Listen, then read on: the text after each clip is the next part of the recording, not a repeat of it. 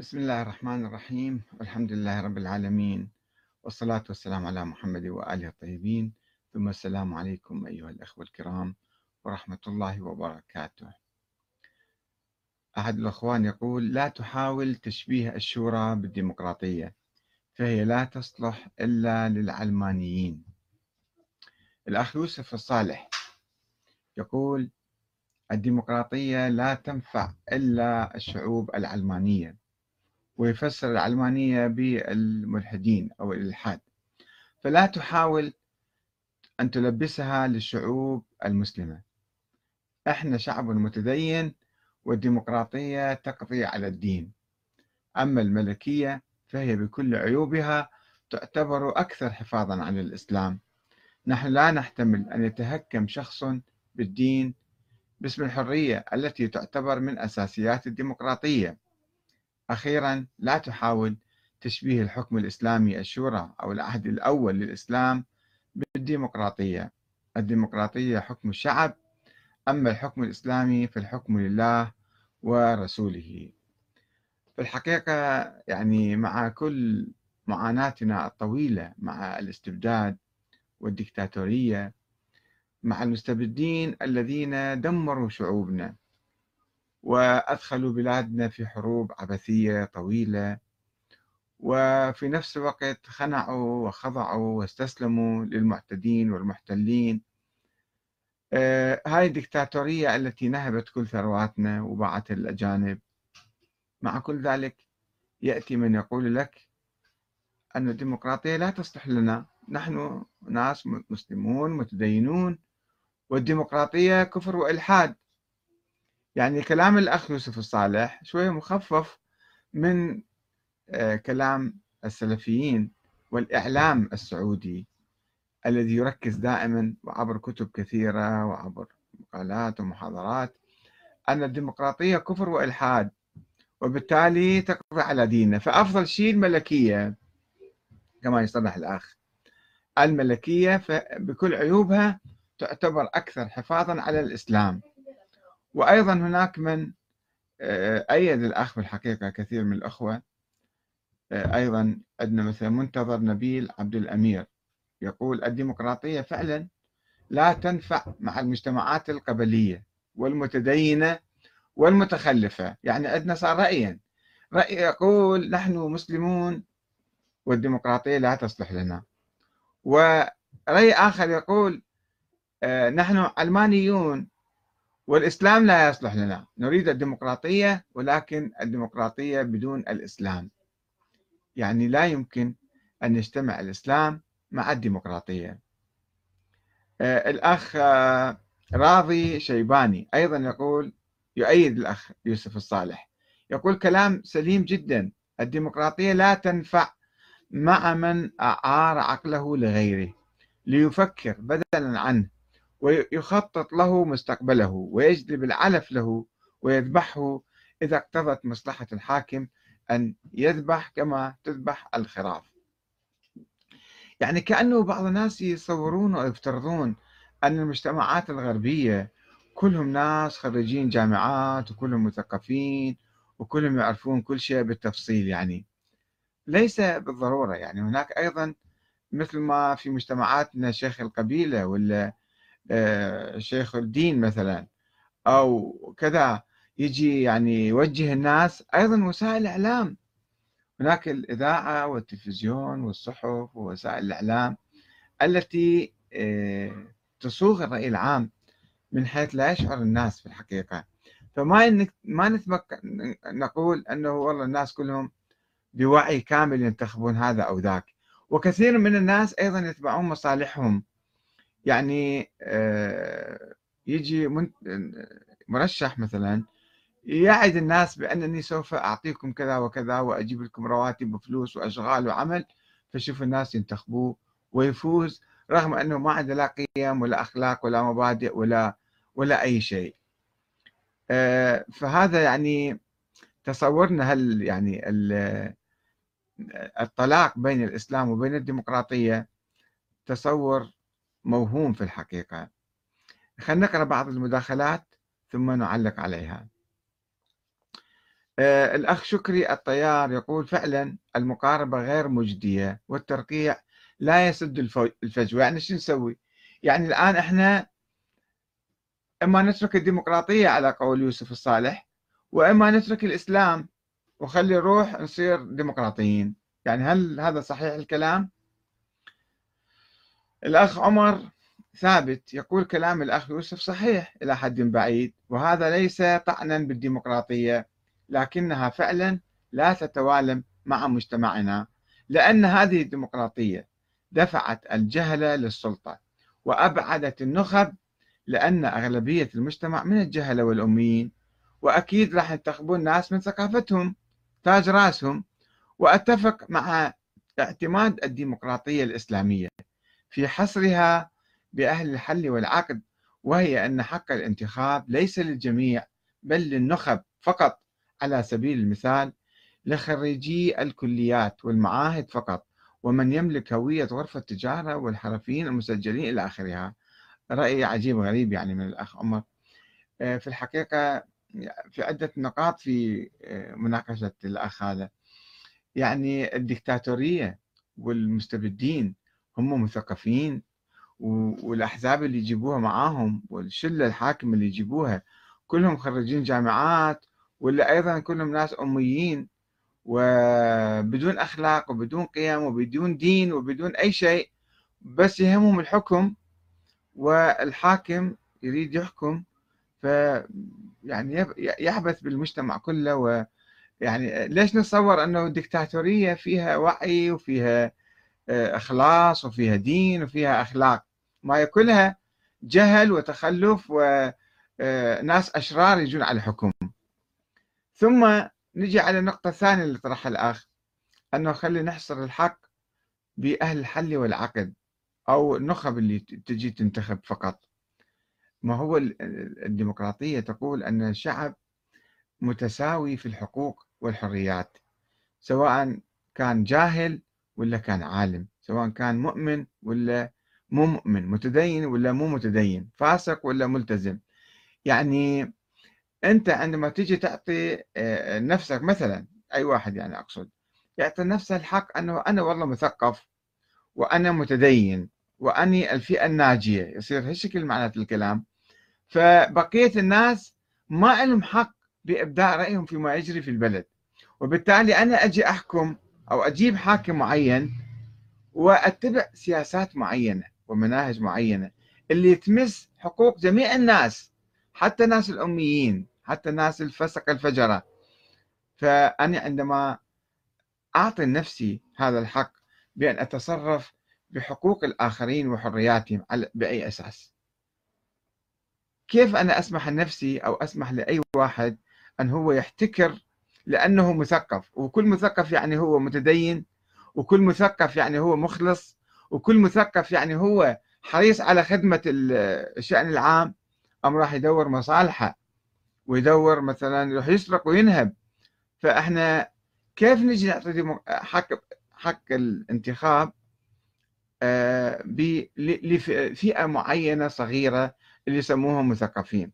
طيب حتى المثقفين راح واحد أيضا يخون الآخر وواحد يسقط الآخر وواحد يقول له أنت من الفئة الناجية أو الفرقة الناجية أو لا.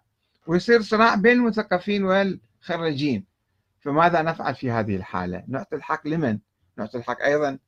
وعلى أي أساس؟ ومن الذي يحكم أن هؤلاء أولى بالسلطة من غيرهم؟ فنقع بمشكلة كبيرة. آه، عندما نحتكر الحق بتقرير المصير بيدنا أو بيد مجموعة صغيرة من الناس.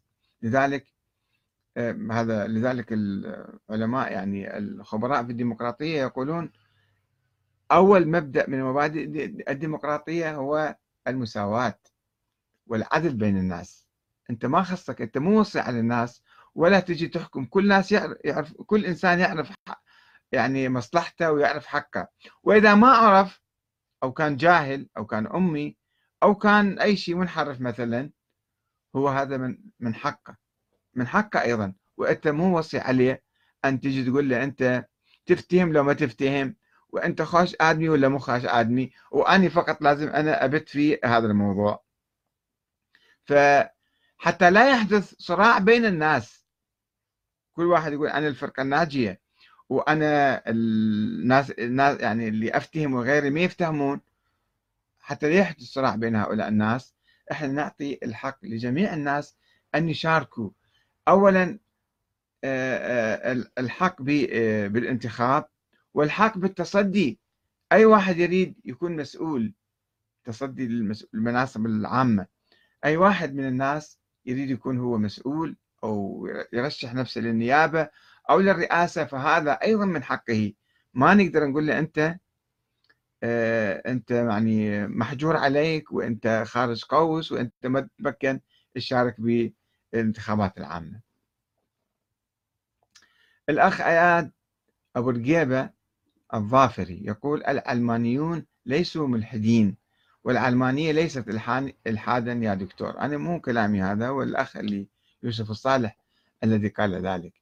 وأنا لا أوافقه. أصلا العلمانية لا تعني الإلحاد. العلمانية تعني فصل آه، اللي صارت في الغرب يعني. آه، فصل مؤسسات الدولة عن الكنيسة وعن رجال الدين اللي كانوا سابقا في القرون الوسطى. هم يحكمون هم يعينون ملوك ويعني يعطون إجازات لهم هناك شبهة أخرى أيضا في هذا الموضوع وإحنا يعني سواء كنا في العراق أو كنا في السعودية والخليج أو في العالم العربي لا تزال عندنا مشكلة في آه، في الإيمان بالديمقراطية. أنه الديمقراطية يعني تتعارض مع عقيدتنا تتعارض مع الدين أو لا وبالتالي نؤيدها آه، نسعى إلى إلى تطبيقها أو لا. إحنا مترددين. يعني أمة حائرة ومترددة وما تعرف أنه يعني هي تخرج من الدكتاتورية والاستبداد ولكنها لا تعرف أن الديمقراطية آه، سوف تنقلها إلى جنة تنقلها إلى شيء مشروع أو تقع في فخ آخر. وبعض الناس أيضا ينظرون إلى التطبيقات السيئة فيقول لك الديمقراطية مو زينة. طيب الديمقراطية مو زينة شنو اللي زين؟ الحكم العسكري زين الحكم الاستبدادي زين الحكم الملكي المطلق زين. خلينا نفكر ونقارن. الأخ إسكندر القاسمي يقول إذا كان الحكم الإسلامي فالحكم لله ورسوله وهو الصحيح إذا النظام الذي يحكمنا هو ديمقراطي علماني. يعني عبارة الأخ مو واضحة كثير بس يعني آه، يفرق بين شيئين. إذا كان الحكم إسلامي مو معناته الحكم يصير لله ولرسوله لأن الحاكم اللي يجي باسم الإسلام هو هم عنده مصالح هم عنده أهواء هم عنده يعني هناك صراع بين الإسلاميين وغيرهم آه، على السلطة. وهذا الحاكم اللي يدعي تطبيق الشريعة أو يدعي أنه حكم إسلامي عنده تشوفوه هو دائما آه، يعني يحكم نفسه ويحكم هواه وشهواته وميوله وحساباته في السلطة. ليس بالضرورة أنه يعني حكم الله دائما يطبق. ما يطبقون حكم الله؟ شوفوا أنتم ادرسوا التاريخ الإسلامي. ما تلقون أنه الحكام واللي الخلافة كانوا يعني يطبقون حكم الله في الأرض؟ والمعادلة ليست بين حكم الله أو حكم الشعب. إنما بين يعني المعادلة تكون بين حكم الفرد أو حكم الشعب. في النظام الديمقراطي الحكم للشعب وليس للفرد الواحد. وربما الشعب نفسه يكون مسلم ويكون يؤيد الأحكام الإسلامية ويطبق الإسلام أفضل من ذاك الفرد الواحد المستبد سواء كان ملك أو عسكري أو حاكم كذا وكذا حتى لو كان رجل دين. حتى لو كان رجل دين ليس بالضرورة هو راح يطبق الإسلام أو مرجع ديني مثلا. إذا كان فرد ويحكم بصورة فردية في مقابل الشعب لا يجوز أن هو يخلي نفسه أو إحنا نخليه في مقابل الشعب. الشعب عندما كل يعطي كلمته راح تكون كلمته أقوى لتطبيق الإسلام وأقوى للحفاظ على الحريات والحفاظ على حقوق الناس. من أن يجي واحد شخص واحد سواء كان ملك ولا عسكري ولا شيخ أو رجل دين يجي يحكم يقول أنا أحكم باسم الإسلام. فهذه مغالطة كبيرة أنه إحنا نعتبر أن آه، الدكتاتورية أو الحكام المستبدون هم أفضل من الحكم الديمقراطي العلماني مثلا كما يقولون. الأخ رائد عبد الواحد يقول علينا الدفاع عن الإنسان وليس عن الدين كما تدعون فالدين لا يحتاج إلى دفاع فهو قابل للخطأ والصواب يعني فهم الدين يقصد. كونه مبني على التأويل والتفسير من قبل رجالات الدين. علينا التجديد في الفكر الديني وتنقيته من الرواسب الماضوية. مصطفى علي يقول هذا حتى ما يستاهل ترد عليه لأنه حتى ما يعرف العلمانية شنو. يقصد يوسف الصالح يمكن. خالد خضير الصالحي يقول معنى ذلك أن يوسف الصالح يقول إلا الإسلام والديمقراطية أو أن الإسلام والديمقراطية على طرفي نقيض. وأن الديمقراطية تصلح للملحدين فقط وأننا مؤمنون فلا يصلح لنا إلا الإسلام الذي هو يعني معكوس الديمقراطية. وأسأله سؤالا بريئا من خوله الحديث باسم الشعوب المسلمة أو المؤمنة حسب عبارته يعني يا أخي العزيز خالد هو من يتكلم باسم الشعوب المسلمة؟ هو يعبر عن رأيه وأنت تعبر عن رأيك وترفض رأيه مو مشكلة يعني. آه، ف مو بالضرورة هناك يعني تناقض وأن الإسلام والديمقراطية يقفان على طرفي نقيض. هذه النقطة المهمة اللي أنت طرحتها. حسن الخفاجي يقول أول مرة أسمع منك أن العلماني ملحد. ليس مني يا أخ يا أخ حسن ويا أخ علي الخفاجي أيضا. أنا لم أقل ذلك إنما نقلت كلاما حتى نناقشه ورد عليه كثير من المسلمين علمانيون وأنا أحدهم. وربما أنت أيضا على الأقل من باب الفكرة هذا ما أعتقد ولا أدري ماذا تقرأ ما كتبت لك. آه، نزار آه، موفق يقول العلمانية لا تعني الإلحاد فالعلمانية هي فصل المؤسسات الدينية عن مؤسسات الدولة. تركيا يحكمها حزب العدالة والتنمية وهو حزب إسلامي يحكم دولة علمانية. حامد أبو غدارة يقول نستطيع أن نقول أن المسلمين السنة لهم تجربة في الحكم أكثر من الشيعة بمعنى تجربة حكم شمولي. فإذا أضفنا إليها تجارب وآراء من المذاهب الأخرى قد تخرجنا من أزمة طريقة الحكم التي نعاني منها. في الحقيقة الحكم لا كان للشيعة ولا كان للسنة. آه، الأفكار السنية يعني هذه آه، كان هناك عندنا استبداد في العالم الإسلامي العالم السني والشيعي. عندنا استبداد وعندنا دكتاتورية ومنذ حوالي 200 سنة 150 سنة عندما المسلمون احتكوا بالغرب وبأوروبا خصوصا وشافوا وذهبوا وراحوا بعض المفكرين وشافوا كيف تدار الحياة في أوروبا في القرن التاسع عشر خصوصا مثلا. فبدأوا يعني يطالبون بالديمقراطية وتحديد وتقييد صلاحيات الملوك. في آه، الدولة العثمانية حدث هذا الشيء في منتصف القرن التاسع عشر في 1876 آه، تقريبا صارت حروب وصارت يعني ضغط من الدول الأوروبية أيضا لأن الدولة العثمانية كانت آه، يعني تسيطر على بلاد مسيحية أوروبية عديدة كاليونان مثلا وغير